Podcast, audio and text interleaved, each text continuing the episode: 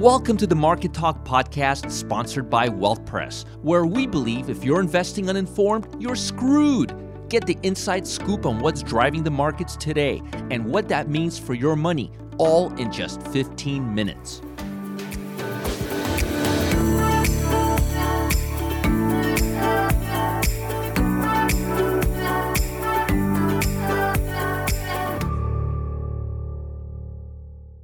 Well, good morning, traders and investors. Today is July 29th. My name is Roger Scott. I'm the head trader of Wealth Press.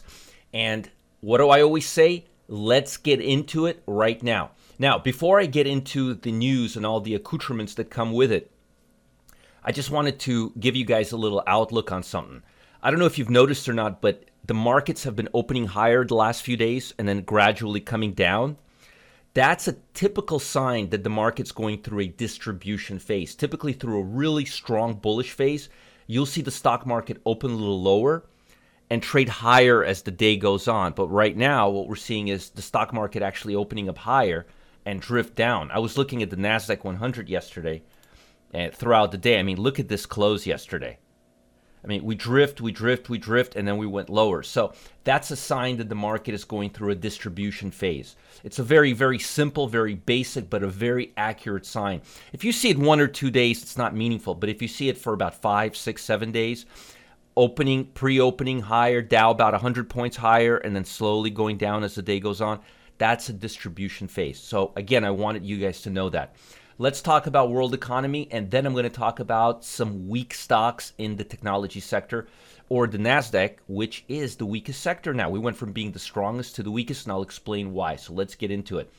World markets traded in a narrow range Wednesday, Wednesday as investors look for the U.S. Federal Reserve for clues about the U.S. outlook as pessimism over the fallout of the COVID 19 pandemic continues to ravage this country. And they're talking specifically about the FOMC minutes, which are coming out, not the minutes, the meeting, the, the resolution of the meeting. That's happening today. It started yesterday. It's going into today. We're going to get the news at about 2 o'clock, 2.30 p.m. Eastern Time. Um, till then, I'm not expecting a big trading range. I'm expecting the market to be in a fairly tight range because most institutional traders don't want to make big bets ahead of the FOMC and especially the GDP that's coming out tomorrow. So we got a full plate. Fed is largely expected to keep short term rates at their record near zero, but they're also looking to hear what it says about how long they may stay there. That's the big key. Right now, from what I'm understanding, they're talking all the way till the end of 2020, 2022. Uh, the central bank helped launch the stock market recovery in late March by slashing interest rates and promising to buy treasuries, corporate, and other debt, pumping money into the economy. And so far, they've been doing a pretty darn good job. On Tuesday, the Fed said it will extend the lives of seven of its lending programs. We already knew that. Overall, the pandemic is primarily concerned for the markets. Absolutely. 80% of the market is being driven by the pandemic right now. As secondary breakouts or outbreaks raise the likelihood of further lockdowns to curb resurg- resurgence in countries that had thought to have virus under control. America, China again, things are just not looking pretty. I hear Spain is, is doing really bad. I mean, even North Korea started getting cases. Oy vey. In corporate news, the week's market, the heart of earnings reported season for the S&P 500 and several big companies gave results that fell short of analysis, already lowered expectations as the pandemic stole customers away and increased costs. Yeah, we had revisions after February after the pandemic, and now they're being revised even lower, and some of them are not even hitting it. I mean, the numbers are just not looking that great.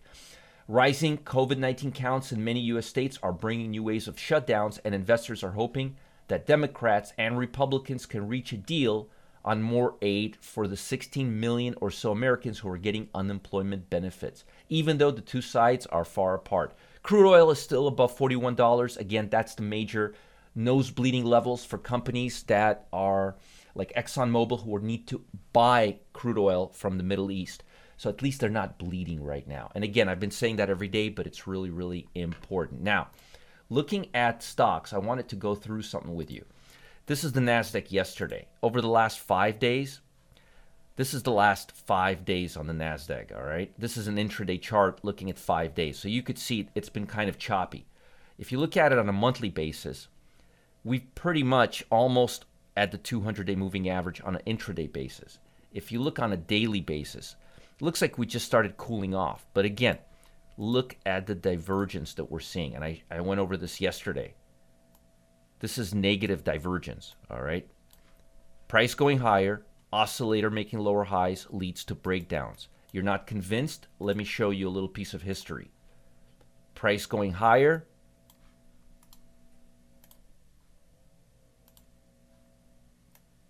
trend line weakening. The momentum is getting weaker. Notice higher prices, breakdown, momentum getting weaker. Higher prices, momentum getting weaker. Let me extend this to make this proper. Are you seeing a similarity? Higher prices, weaker momentum. Higher prices, weaker momentum. What followed here? Are you seeing what I'm seeing? So, this is why I want to talk about the NASDAQ sector today and use my relative strength scan. But I don't want to talk about the strongest stocks because we're in a deceleration mode right now. I want to talk about the weakest stocks. So, here is the strongest 100 stocks Tesla, Meli, eBay, Nvidia, PayPal, JD, Lulu. Notice the same stocks that were going higher are still going higher. AMD's on here, Cadence's on here. If you wanted me to give you a few new ones, CTAS is new on the list, NTES is new on the list. But overall, it's the same old stocks. You got your uh, you got your Amazons, your Lulu, which I said last week was the best retailer in the world last Friday, I believe. JD's an amazing stock. You got PayPal, Nvidia, the same stocks that I've been talking about. But let's look at the weakest stocks. And guess what? Wynn Hotel is now on it. Wynn, let's look at Wynn. Wynn was not doing well, but they are weakening. Look at that. Wynn is not doing so well. Las Vegas, people gambling, don't have a lot of discretionary income right now. Vegas are could be locked down again. Wynn is new on my radar. Intel, folks. Intel is not doing well. Let me show you Intel. Intel is no longer the leader it once was, and I did a report on that a few weeks ago. Look at that. Weakness in Intel. All right. Big, big weakness in Intel. Intel is not the leader. Um, National and Taiwan Semiconductors and AMD are the leaders. Intel is just not doing that great. And I, I, I had a long report. I told you guys about that, and earnings came out, it just did terrible. I mean, terrible, and I'm expecting more downside. But as far as two new stocks on my list, American Airlines has been there since day one. Um, United Airlines has been there since day one. But Wynn and Intel, those are fresh targets. Let's look at Fox. Yeah, definitely. Just not picking up. Hit the 200 day moving average as we expect it, and then coming back down, I would look to sell around the 23 level, maybe the 23 23 on a sell stop would do pretty good. If it goes down to 23, it'll probably hit 19. So we got and that's Fox A if you want to cl- class A, Fox A or Fox. Hasbro, new stock. Let's take a look here. Again, these are new stocks that are on my chopping block that are have not been there yet. Again, look at that, just crossed below the 50-day moving average. So you could see here we got Hasbro, we got Fox, we got Intel, and we got Wynn. There's others. There's Western Digital, which is just doing terrible. Ross Stores, which is doing really bad. Walgreens, I don't know about Walgreens. I always th- thought Walgreens was a good stock. Starbucks, people are not going to Starbucks as much right now. Let's look at Starbucks. Yeah, it's it's just not doing that great. People are spending less time at Starbucks.